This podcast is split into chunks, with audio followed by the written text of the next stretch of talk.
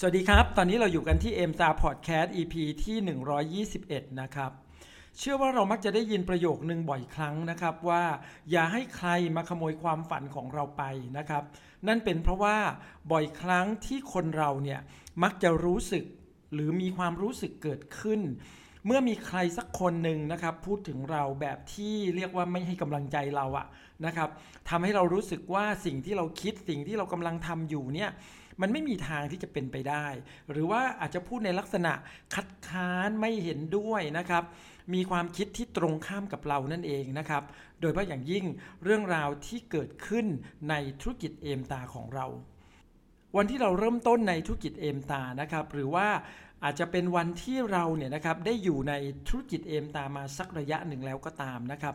เราก็คงจะเจอใครหลาย ๆ คนเลยนะครับ ที่ไม่เห็นด้วยกับการทำธุรกิจเอมตาของเรา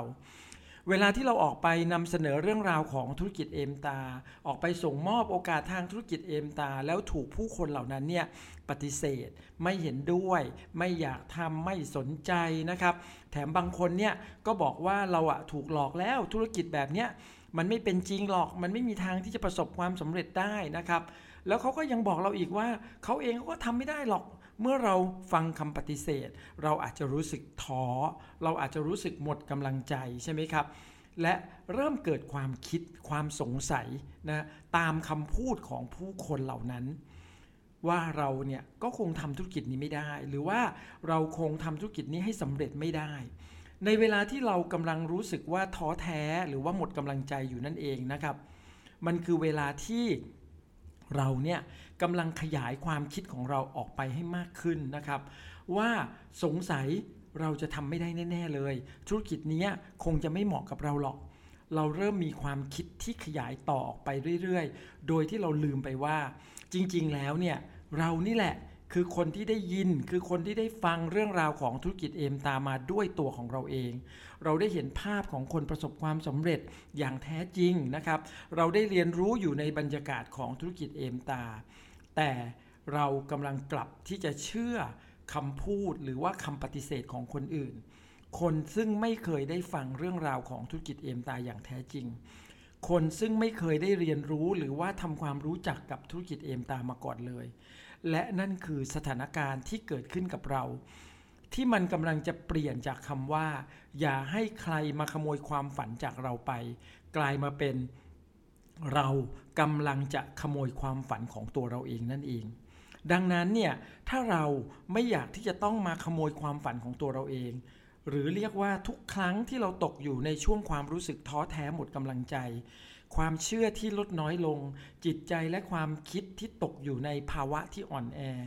และนี่คือ 3 ข้อง่าย ๆ ที่จะทำให้เราบอกกับตัวเราเองได้เสมอว่า อย่าขโมยความฝันของตัวเราเอง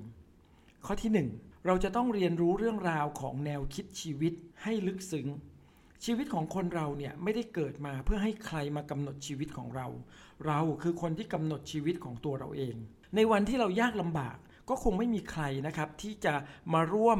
ยากลำบากกับเราไปด้วย ในยามที่เราต้องการประสบความสำเร็จ ก็คงไม่มีใครนะครับ ที่จะมาทำให้เราเนี่ยประสบความสำเร็จ มีแต่คนที่จะบอกเราว่า ถ้าอยากสำเร็จก็ต้องทำด้วยตัวเอง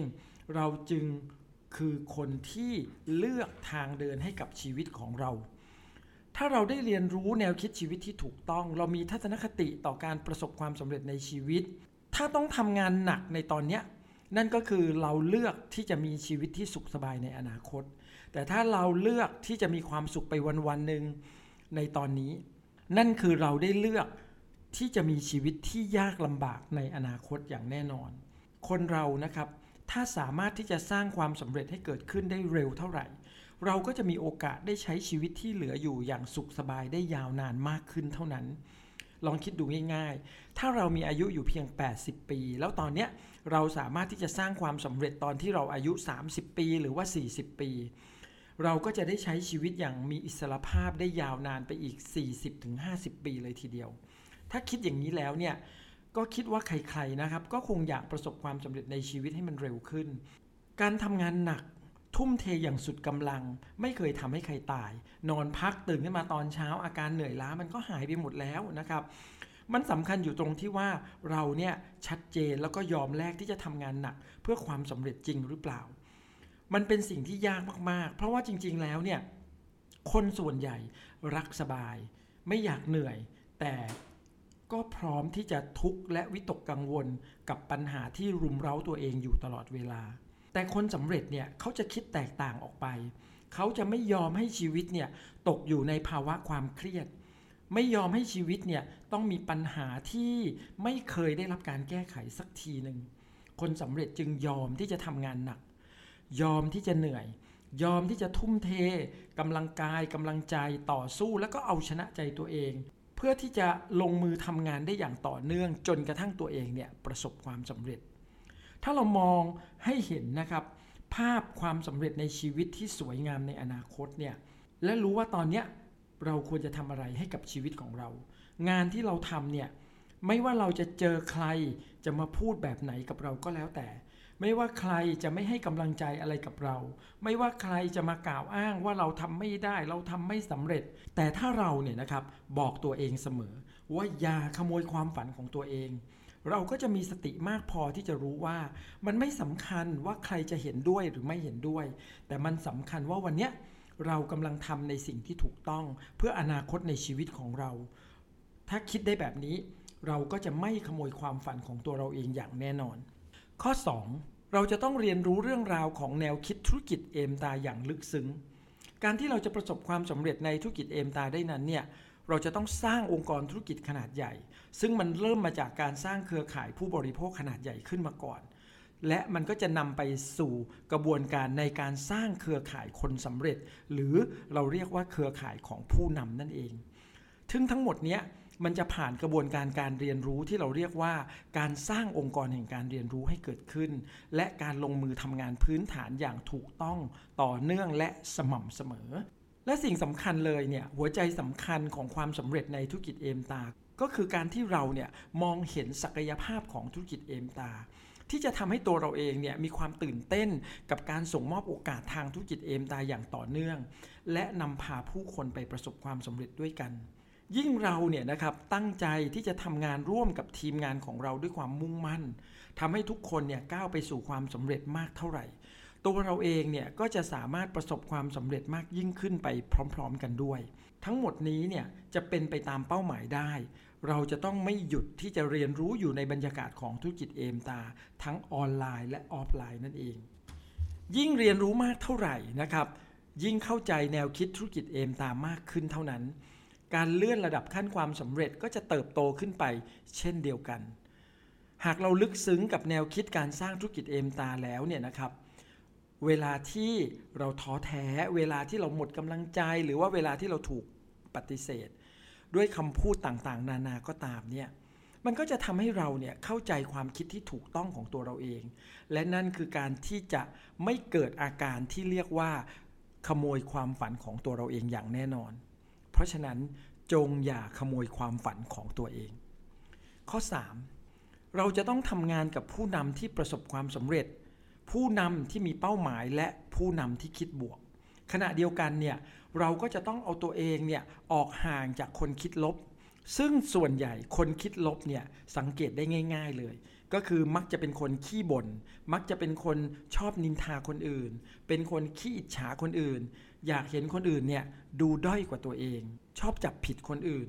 ชอบให้คนอื่นเนี่ยทำตามความคิดของตัวเองชอบสั่งการ ซึ่งจะเห็นได้ว่าถ้าเราอยู่ใกล้กับคนคิดลบบ่อยๆ วันหนึ่งเราก็จะกลายเป็นคนคิดลบไปโดยปริยาย ดังนั้นเนี่ยเราจะต้องทำเหมือนกับที่สุภาษิตเคยกล่าวเอาไว้ว่า